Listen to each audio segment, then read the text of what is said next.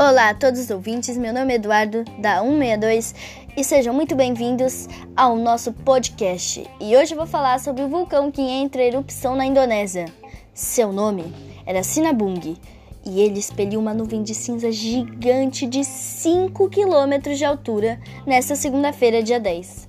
Essa é a segunda erupção em três dias, e além da fumaça, houve um ruído estrondoso e disseram que o som foi como um trovão e durou menos de 30 segundos. A erupção aconteceu ainda pela manhã no horário local, e após algumas horas, a nuvem gigante encobriu a ilha de Sumatra e lhe deu o aspecto de noite.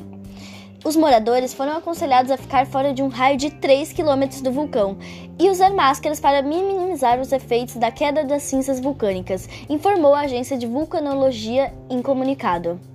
Nenhuma vítima foi registrada até o momento e a autoridade de aviação civil informou que voos ainda operam na região. Bom, gente, esse foi o podcast e eu vou ficando por aqui. Então, fui!